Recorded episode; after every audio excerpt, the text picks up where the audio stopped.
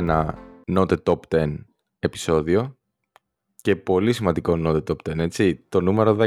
Γεια σου Θέμο. Είναι το, είναι το πρώτο μας uh, το, ε, δέκατο επεισόδιο, ναι. Το, είμαι, είμαι σε άβολη θέση. Δεν ξέρουμε, δεν ξέρουμε πώς να διαχειριστούμε. Άμα θα, το άμα θα το κάνουμε skip τον αριθμό, να το βγάλουμε σαν 11. Ναι. Αλλά ξέρεις τι γίνεται τώρα, είμαστε υποχρεωμένοι να βγάλουμε κι άλλο σίγουρα. Ναι, ναι. θα βγει και 11 εντάξει, δεν μπορούμε να μείνουμε στα 10. Ο ε, τζάμπα το, το όνομα, τα λόγκος, όλα Ακριβώς. Εφόσον δεν σταματήσαμε στα 9, τώρα αναγκαστικά πρέπει να πάμε στα τουλάχιστον 11. Αλλά θα δούμε. Τι νέα στην Αγγλία, καλοκαιράκι; Ε, έκανε καλοκαιράκι είναι πριν λίγες μέρες. Εντάξει, όλος ο Μάιος ήταν χάλια. Τώρα ο Ιούνιος είναι λίγο καλύτερα. Και ε, περιμένουμε να δούμε τι θα γίνει με τα καλοκαίρια και οι διακοπές, ταξίδια στην Ελλάδα. Ε, είναι, είναι, ε, ε, έχει άτομα ας πούμε, που δεν κατέβηκανε πέρυσι καλοκαίρι Ελλάδα από και φέτος είναι... Το περιμένω όλοι. Πάρε όσα λεφτά θες, όσα τεστ θες, δεν με νοιάζει, ξέρεις, θέλω να κατέβω. Κατάλαβα. ε, να γυρίσουμε επεισόδιο από κοντά, άμα είναι. Άμα έρθει στην Αθήνα ή δεν ξέρω. Γενικά έλα στην Ελλάδα και βλέπουμε. Ναι, το δούμε. Εγώ μάλλον κάποια στιγμή τον Αύγουστο θα είμαι Ελλάδα, να δούμε. Ε, και εγώ λογικά, γιατί μάλλον δεν θα φύγω πριν το Σεπτέμβρη. Οπότε έχουμε λόγω lockdown εκεί και τέτοια. Η βίζα δεν βγαίνει. Ε, τώρα Αυγουστιάδικα να φύγω. Κρίμα δεν είναι. Αλλά εντάξει. Κρίμα, κρίμα, όχι. Δε. Λοιπόν, Λοιπόν, έβλεπα και το, τις χώρες ε, που ε, μας ακούνε. Έχουμε φτάσει στις 25 χώρες, φίλε, μαζί με την Ελλάδα. Έτσι. Μουντιάλ Δεν ξέρω αν έχεις δει τα στατιστικά. Ε, κοιτάω καμιά ναι, φορά. Ναι, και έχει, και έχει ανέβει η Αμερική πολύ. Είναι το 8% των ακρατών είναι από την Αμερική υποτίθεται. Ε, είναι στην τρίτη θέση αυτή τη στιγμή και πιο πολύ από το Σικάγο, το Inc. Ναι, τι, Εντάξει, ξέρω, μα στείλει κανένας άμα είναι. Στο Instagram ή email ή στο Twitter. Ναι, έχουμε σταθερά την Ιαπωνία εκεί στο πέμπτη χώρα. Ε, έχουμε ambassador το Χρήστο γι' αυτό. Ο Χρήστος ναι, προσπαθεί. Ναι, το... ναι. Θα έχει πάει να κάνει install το subscribe σε όλων τα τηλέφωνα, ξέρω εγώ, να κατεβαίνει το. Κάπως έτσι. Ε, και έχουμε κάτι κουλές ε, χώρες καινούργιες ναι, είδα κάτι Νότια Κορέα, Μεξικό, κάτι τέτοια. Αν και το Μεξικό πρέπει να ήταν και πιο παλιά. Αλλά Νότια Κορέα δεν το θυμόμουν ότι είχαμε ακροατή από εκεί. Έχουμε, έχουμε Βραζιλία, έχουμε Αυστραλία που μετά τη Χιλή είναι η δεύτερη χώρα από mm-hmm. νότιο ημισφαίριο νομίζω. Έχει, έχει λαό. Τέλεια. Είναι πολύ ευχάριστο αυτό. Και παίρνω πάσα από αυτό και το σημερινό επεισόδιο απευθύνεται σε όλους τους λαούς, έτσι. Ναι, γιατί είναι πιο κοντά με τη μουσική. Ακριβώς. Έχουμε και λίγο επιστημονικό κομμάτι βέβαια, αλλά ε. είναι για τη μουσική. Αυτό έλειπε. Ωραία. Λοιπόν, θα κάνω εγώ λίγο την εισαγωγή. Ε, όπως ξέρετε, συνήθως δεν προετοιμάζεται ο άλλος όταν ένας από τους δύο θα παρουσιάσει. Το επεισόδιο το σημερινό το έχει αναλάβει ο Θέμος, θα μας μιλήσει για το Beethoven. Νομίζω ε, ο μύθος που θέλουμε να σχολιάσουμε είναι κατά πόσο ήταν ε, κουφός όταν έγραφε μουσική αν δεν κάνω λάθος και αν αυτό είναι αλήθεια ή... Ναι υπάρχει αυτή η ιστορία ότι και καλά δεν ήταν κουφός και παρόλα αυτά έγραφε συμφωνίες οπότε θα δούμε κατά πόσο, σε τι βαθμό ισχύει αυτό. Η αλήθεια είναι ότι το έχω ακούσει αυτό ε, οπότε έχω περιέργεια να, να δω τι ισχύει και τι Πιστεύω εντάξει όπως σε όλα που έχουμε κάνει μέχρι τώρα κάπου έχει μια δόση αλήθειας αλλά συνήθως και κάπου υστερεί η πραγματικότητα. Ε, οπότε ξεκινά θέμα. Κάνε μας τώρα σε τι χρονολογία πάμε, τι είναι 16ο, 17ο αιώνας, πιο μετά, 18ο. Ε, όχι πιο μετά, ξεκινάμε 1800. Α, είμαστε μακριά. Ο, ο Μπετόβεν, 19ο ε, δηλαδή. Ναι, ναι, μπράβο. Μέχρι το, με το 20, ε, οι συμφωνίες που έγραψε ας πούμε είναι από το 1802 μέχρι το 1822 οπότε αυτή την περίοδο θα αναλύσουμε πιο πολύ. Οκ. Okay. Ε, ξέρεις, εσύ ακούς καθόλου έτσι, κλασική μουσική. Όχι. Τακτικά όχι. Ε. Αλλά ξέρεις ότι υπάρχει ας πούμε αφηρημένα. Ε, ξέρω κάπου... τα 5-10 ξέρω εγώ 10 όχι. Αλλά 5 μπορεί να ξέρω που γράψανε κλασική μουσική. Εντάξει, το μύθο αυτό τον έχω ακούσει και εγώ αυτήν την ιστορία. Ε, τι άλλο; Δεν ξέρω, έχω περιέργεια να δω. Γενικά αυτό το που με ενδιαφέρε να κοιτάξω είναι πώς τα κατάφερε, όχι μόνο ε, αν αλήθεια κατά πόσο έγινε αυτό που έγινε, αλλά πώς κατάφερε και έγραφε μουσική ενώ δεν άκουγε. Ναι. Αυτό ήταν το ε, ενδιαφέρον. Ε, φαντάζομαι θα μας βάλεις λίγο γενικά στο κλίμα. Και το, του Μπετόβεν και της εποχής και όλα αυτά, έτσι. Δεν μας πεις κατευθείαν αν ισχύει όχι. ναι, ναι. Ε, που λες ήταν... Ε, έχεις ακούσει και άλλους γνωστούς, ίσως ο Μότσαρτ. Ε, ο, Μότσαρτ ήταν ε, και αυτός εκεί στην Αυστρία, Βιέννη, λίγο πριν τον Μπετόβεν. Okay. Δηλαδή, νομίζω πέθανε ο Μότσαρτ, δεν συναντηθήκανε ποτέ, αλλά ζήσε στην ίδια πόλη και ο Μότσαρτ είχε πεθάνει στη Βιέννη λίγο πριν φτάσει ο Μπετόβεν που ήταν νέος, 23 χρονών τότε. Α, είναι μια γενιά, στο πούμε, διαφορά. Ναι, ναι, και μάλιστα ήταν... Ε, πώς βλέπουν τους ποδοσφαιριστές τώρα με τους αθλητές που λέει ποιος ήταν ο διάδοχος του Φέντερερ ή του... Α, ναι, ναι, ναι κατάλαβα. Του Λεμπρόν James; Ναι, ναι. Ήταν σε φάση, εντάξει, ήταν ο Μότσαρτ και όλος ήταν ο Χάιντεν. Ήταν το Wonder Kid, με... ας το πούμε, ο Μπετόβεν. Ναι, ήταν, ψά, έψαχνε ο κόσμος τότε το διάδοχο του Μότσαρτ και μάλιστα ο πατέρας του Μπετόβεν τον είχε μεγαλώσει με αυτό το mentality ότι πάμε να χτυπήσουμε επίπεδο Μότσαρτ και βάλε ας πούμε και να γίνουμε καλύτεροι. Το, next big thing. Ναι, ναι. Οκ. Okay.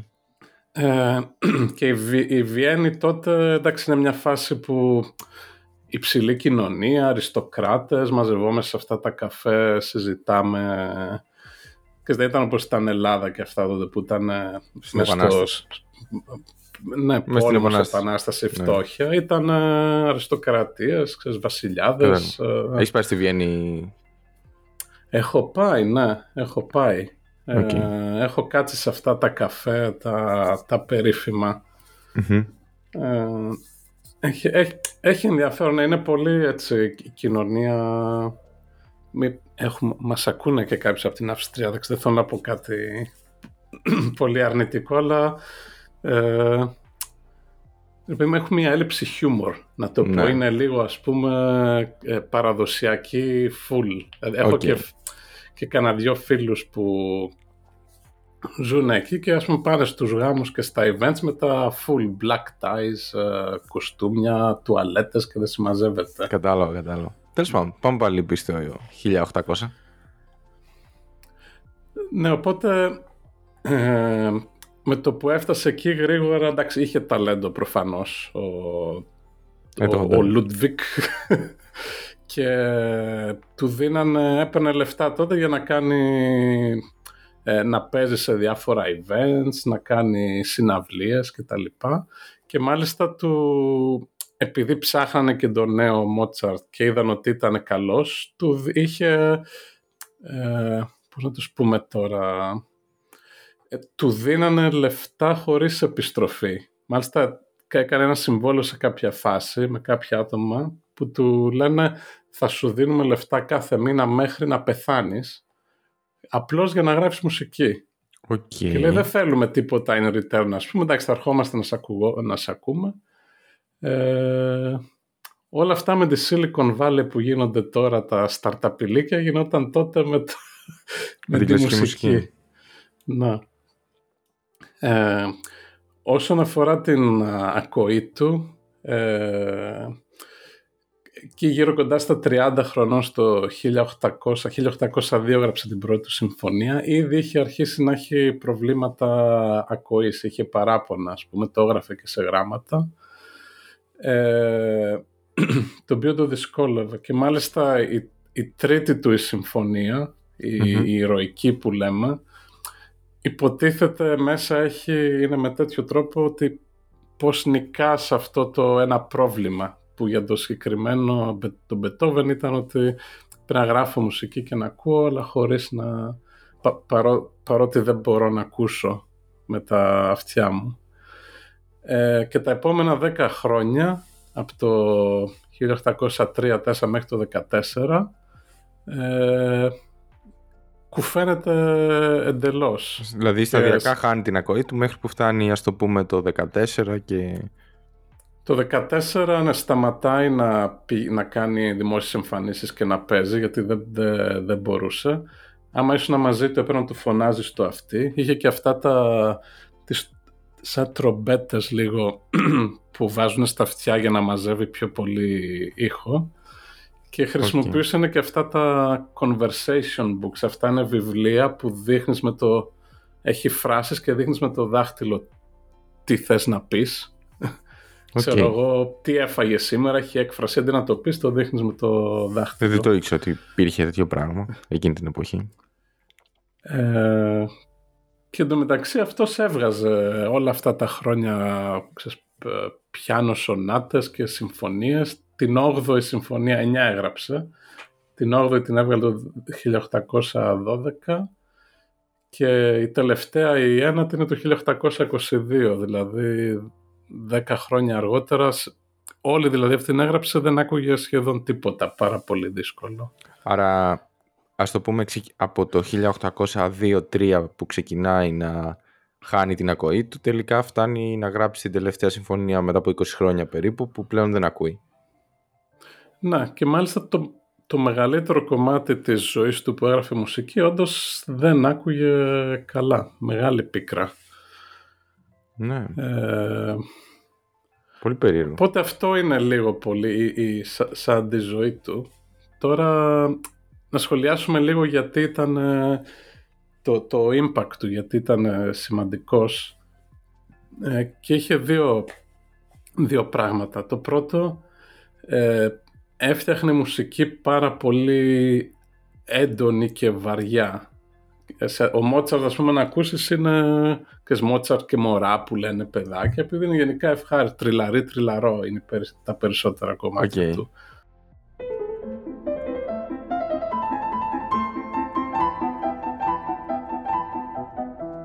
Ο Μπετόβεν είναι μπουμ Δηλαδή ήθελε ας πούμε να κάθεσαι εκεί και να προσπαθείς να καταλάβεις τι έχει μουσική επειδή δεν την έκανε πιο δυσκολη ε, και έκανε κάτι κονσέρτα συναυλίες που κρατούσαν ξέρω εγώ τέσσερις ώρες.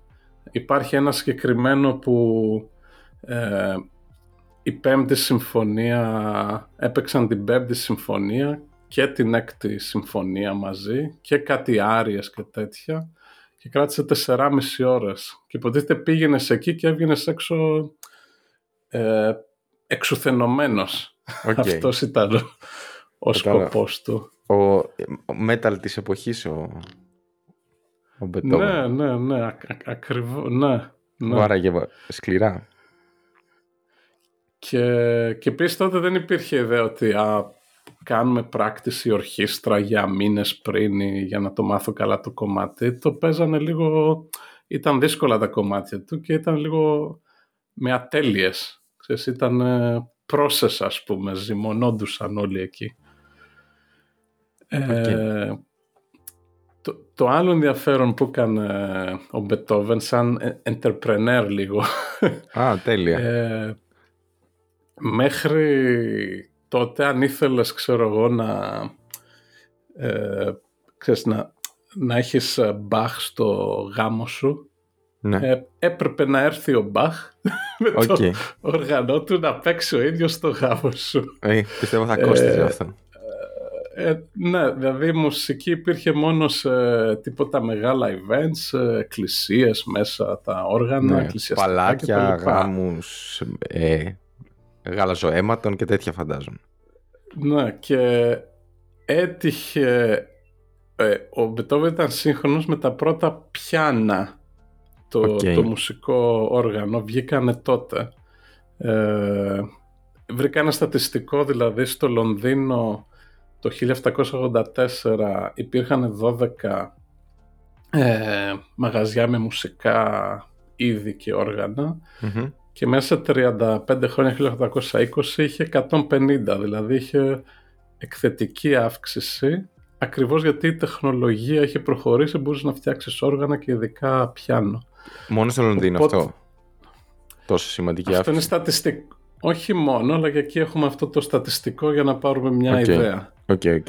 Ε, οπότε ο Μπετόβεν ήταν παράλληλα σε όλο αυτό και το έπιασε και έκατσε και σκέφτηκε, οκ, αφού μπορεί ο κόσμος να έχει καινούριο hardware, θα του δώσω εγώ λίγο software, τα, τις παρτιτούρες μου. Και Ω, ήταν από τους κατάλαβα. πρώτους, ή όχι ο πρω- αν όχι ο πρώτος, όπου έγραφε τη μουσική με και ήξερε ότι θα τη μοιράσει σε βιβλία τυπωμένα και θα μπορεί ο κόσμος να την παίξει σπίτι του. Δηλαδή για πρώτη φορά εκείνον τον καιρό δεν χρειάζεται να πας στον Μπετόβεν για να ακούσεις τον Κατάλαβα. Μπετόβεν. Πούλαγε τα, τις, ε, τη μουσική του, ας το πούμε. Οπότε ο καθένας μπορούσε, αν είχε πιάνο, πρώτα απ' όλα να μάθει να παίζει και να παίζει τη μουσική του και να καλέσει το γάμο σου κάποιον Ναι. άλλον, καλλιτέχνη, και να παίξει Beethoven. Να του πεις, Ναι. παίξει ένα Beethoven, να χορέψουμε.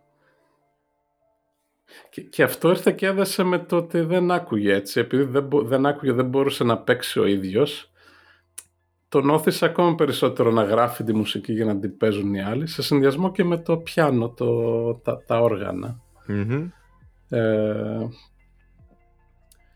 και οπότε ήταν δηλαδή πολύ χωμένος σε όλα αυτά και τότε μάλιστα είχε μία γύρω στο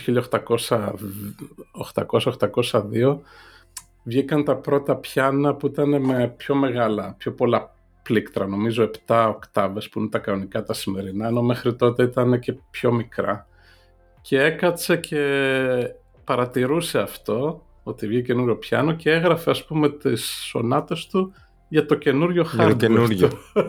Τέλειο. Ναι. Τέλειο. Υ- Υπάρχει μια ομιλία στο YouTube να τη βάλουμε link που παρομοιάζει ένα στο το Beethoven με τον Bill Gates όπως ο Bill Gates περίμενε να δει τι καινούριο επεξεργαστής θα βγει PC και αναβάθμιζε το software Μμμ. έτσι έκανε και καλά και ο Beethoven παρατηρούσε τι hardware βγαίνει τι καινούριο πιάνο και έγραφε αντίστοιχα τα κομμάτια του Τέλεια, εντάξει. Ε, Βοήθησε και για το να γίνει, για να γίνει διάσημος πέρα από το η ποιότητά του και το η, ε, υπήρχε απήχηση στον κόσμο. Υπήρχε διάθεση της μουσικής του εύκολη, οπότε μπορούσες εύκολα να... Δηλαδή δεν- Μμ. δεν ήταν τόσο ίσως elite, τόσο οι προηγούμενοι. Ήταν πιο προσιτό το ότι μπορούσε απλά να, να αγοράσεις τα- Ναι, ναι. σε χαρτί απλά τα, και να παίξεις τη μουσική του. Και, και ε, τότε ήταν η πειρατεία που είχαμε ε, στη μουσική που είχαμε το Napster και αυτά το 2000 υπήρχε και τότε σαν πρόβλημα που άρχισε να διανέμεται η μουσική σε παρτιτούρες. Α, είχαν πνευματική Ε, ιδιοκτησία πρόβλημα. Ο Σοπέν συγκεκριμένα είναι, είναι γνωστό αυτό, ο οποίος είναι πιανίστας γνωστός από τότε. Μμμ. Ε, έστειλε τις παρτιτούρες. Το πρόβλημα ήταν ε, ότι μπορεί κάποιος να πάρει την παρτιτούρα και του Σοπέν και να βάλει το δικό του όνομα πάνω. και Ναι. να πει ότι είναι δικό μου. Οπότε ο Σοπέν, ο Τσάτσος έβαζε ε, α, αναλόγως τη χώρα που έστελνε τα χαρτιά, άλλαζε λίγο τη μελωδία της νότες, επίτηδες, ώστε να μπορεί να κάνει track ο- Α, ποια, από ποια χώρα ας πούμε ήρθε η Για τη αλλίωση. γραφή. Ήταν, ε, ήταν από τις πρώτες περιπτώσεις αντιπάραση ναι, ναι. στη μουσική. και μετά lifetime ban όποιος έκλεβε. Τον, Ναι, δεν ε, ξέρω τι, το, δεν στο ξέρω τι χαντάκι. κυρώσεις είχε, αλλά επειδή μπορούσαν να διανέμουν τη μουσική με αυτόν τον τρόπο, ξέρεις, είχαν, ε, τους, τους άγχωναν τα ίδια πράγματα που αγχώνουν και σήμερα τις δισκογραφικές καλλιτέχνες. και τους μουσικούς. Ναι. Ναι. Οκ. Λοιπόν, και τώρα θέλω να ρωτήσω. Πώς έγραφε μουσική εφόσον δεν άκουγε καλά και μετά στο τέλος δεν άκουγε καθόλου; ναι, εδώ σε θέλω. Οκ.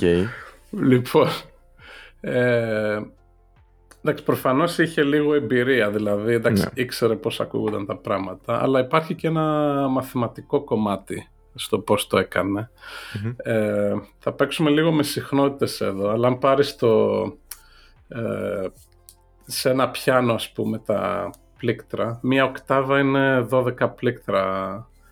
Ε, δηλαδή αν περάσεις, μία μάλλον ένα βήμα πίσω να πω. Αυτό που λέμε οκτάβα, που ίσως το, το ξέρεις και εσύ σαν ε, έννοια, είναι ότι διπλασιάζεται η συχνότητα. Ουσιαστικά στο πιάνο έχεις μια χορδή ας πούμε, που πάλετε. Ε, η βασική συχνότητα ας πούμε είναι 440 Hz, δηλαδή παράτε 440 φορές το δευτερόλεπτο πάνω κάτω. Ε, μία οκτάβα πάνω είναι 880, άλλη μία οκτάβα 1600, 1760 Hz κτλ. Ε, οπότε σε ένα πιάνο διαιρείται μία οκτάβα σε 12 κομμάτια ε, και αυτό λέγονται τα ημίτονα, semitones, το, από το ένα πλήκτρο στο άλλο η διαφορά. Και το κάθε ένα έχει τη δική του συχνότητα, ας πούμε, μεταξύ 440 και 880.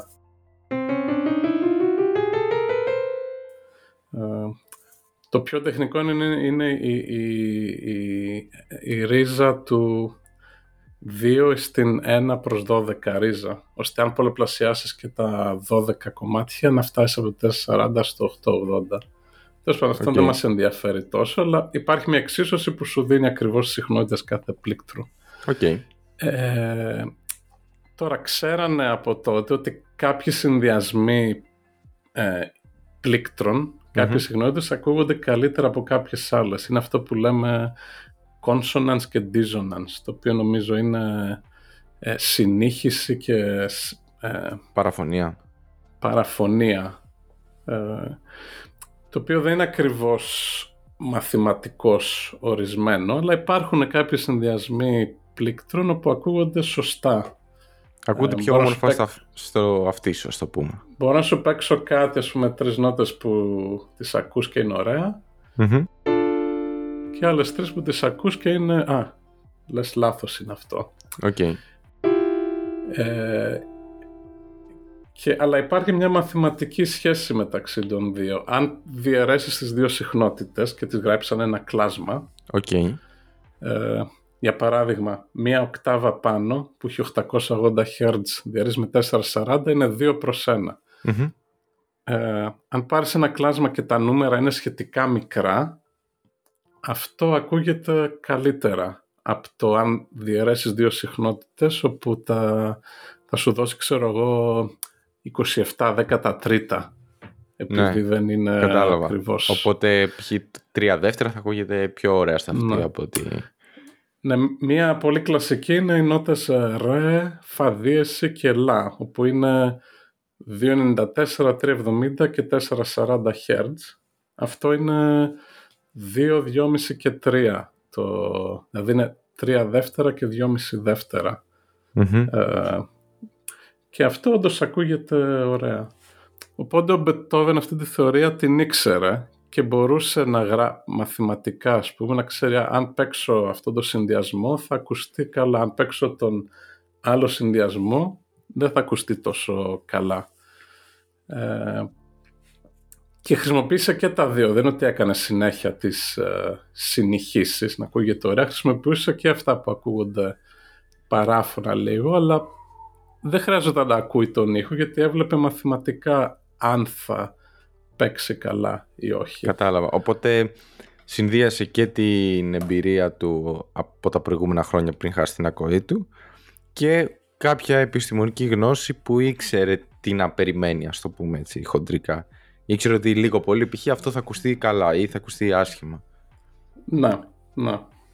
Εντυπωσιακό. Ε, αυτό, εντάξει, βέβαια ήταν και ταλέντο, είχε και την εμπειρία, δεν είναι μόνο τα μαθηματικά, ναι, αλλά τον βοηθήσανε πάρα Ναι, κοίταξε, οπότε ο μύθος είναι, δεν είναι μύθος, έγραφε όντως μουσική ενώ έχει χάσει την ακοή Checks out, ναι, ναι, checks out, είναι, όντως δεν άκουγε σχεδόν καθόλου και παρόλα αυτά έγραψε κομματάρες για την εποχή τουλάχιστον που ακόμα τα ακούμε. OK. Okay. Σαν άλλοι Mythbusters λοιπόν. Ναι. Απο... αποφανθήκαμε ότι ο μύθος αυτός είναι πραγματικότητα. Να. Να κλείσω εδώ έχω μια ιστορία από μένα από, την, από τα χρόνια της Αμερικής ε, πάλι ε, σχετική με Beethoven. Μμμ. Οπότε ο- έχει στο Los Angeles το Walt Disney Concert Hall το οποίο είναι γνωστό ας πούμε για μουσ- μουσικές συναυλίες και παραστάσεις και είχα πει ρε παιδί μου «Α, να, να κλείσουμε να ακούσουμε την πέμπτη του Beethoven το, μια φορά σε κανονικό χώρο ας πούμε και κλείνω εκεί ήταν από μια ορχήστρα που λεγόταν ε, ε, Ορχήστρα Νέων της Βενεζουέλας Όχ, Ε, επικίνδυνο μου ακούγεται αυτό. Τις χάσανε με μπόγκος και τέτοια να παίξουν. ε,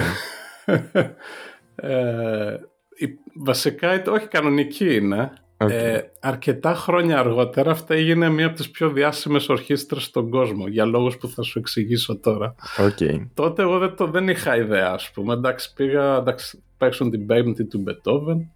Ξέρεις πάμε μέσα εκεί, αρχίζουν το του του του του, ξέρεις με κουστούμια όλοι αυτοί, γρα, ε, ξέρεις καλοντυμένος κόσμος, κάτω ορχήστρες ωραία.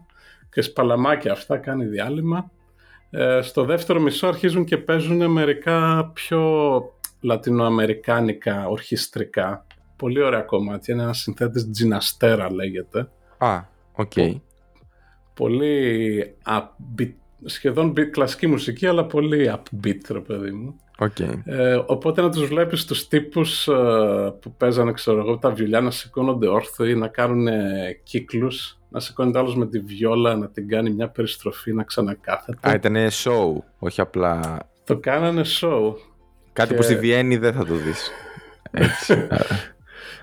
Ε, σε κάποια φάση σβήνουν τα φώτα, όλα, Οκ. ξέρεις, για 10 δευτερόλεπτα, 15, ξανανοίγουν τα φώτα και να είναι όλοι οι οργανοπαίχτες με, ε, να φοράνε τα χρώματα της ποδοσφαιρικής ομάδας της Βενεζουέλας, αυτό το μοβ και κίτρινο. Τη φανέλα που παίζει μπάλα η Βενεζουέλα. ναι, ναι, όλοι, όλοι. Οκ. Είχε κάποιο Euro ή Μουντι... Euro, τι λέω εγώ. Μουντιάλ ή κάτι Όχι τέτοιο. Κόπα άσχετο, αλλά Αμέρικα. επειδή... αλ- όχι, αλλά επειδή είναι ξέρεις, φαν του ποδοσφαίρου πολύ, το βγάλανε και αυτό μπροστά και προσπαθούσαν να το κάνουν πιο φαν όλο. Οπότε σε εκείνη τη φάση ξέρεις χειροκροτήματα από τον κόσμο αυτά, αυτοί να συνεχίζουν να παίζουν τραγούδια, κάνανε κέφι ρε παιδί μου. Ε, μετά είναι και στο, προς το τέλος ας πούμε μένει κανένα τέταρτο λέμε τι θα γίνει τώρα λέει ο, ο μαέστρος ήταν Σάιμον Μπολιβάρ νομίζω λέγεται. Ε, λέει θα έχω φέρει ένα φίλο μου ξέρω εγώ να παίξει για εσάς τώρα τον John Williams John Williams δηλαδή που είναι ο συνθέτης του από τον πόλεμο των άστρων Οκ. και, και βλέπεις σκάει μέσα ο John Williams ας πούμε ο πολύ Και γνωστός αρχίζει να ας πούμε, παίζει έπαι. Imperial March. Λοιπόν, και σε ησυχία εκεί, β- ε, σ- βαβούρα κάτω, τι θα παίξει John Williams αυτά. Και σκάει ας πούμε και παίζει το, το Star Wars, ξέρεις, το κλασικό το, που ξεκινάει. Και ο κόσμος να είναι σε μια φάση τώρα όρθιοι, με γροθιές στον αέρα, παλαμάκια, δηλαδή ήταν εντελώς γήπεδο. η Ήταν φάση. full γιόλο έτσι. η Φάση ξεκινήσατε να παίζετε Beethoven και φτάσατε σε Star Wars. Πόση ώρα κράτησε Ναι, όλο αυτό ναι. το show, Κάμια ώρες; Κανον- Κανονικά ήταν ένα διωράκι, αλλά ήταν ε, εμπειρία ρε παιδί μου. Το, Ήταν ε, ψυχαγωγία full έτσι. Entertaining. Να, δεν, είχα, εννοείς δεν είχα ιδέα για όλα αυτά. Εντάξει, τότε ήταν και 2003-2004, δεν είχε Twitter αυτά ή leaks να δούμε τι παίζουν. Ε, Πήγαινε χωρίς να έχεις ιδέα. Έβλεπες την αφίσα εκεί, το billboard και έλεγε θα Και- σου πάω. Ναι, έτσι. Από το Ε. Beethoven στο Star Wars, φίλε. Το- Ε, λέγω να κλείσουμε αυτό από τον Beethoven στο Star Wars.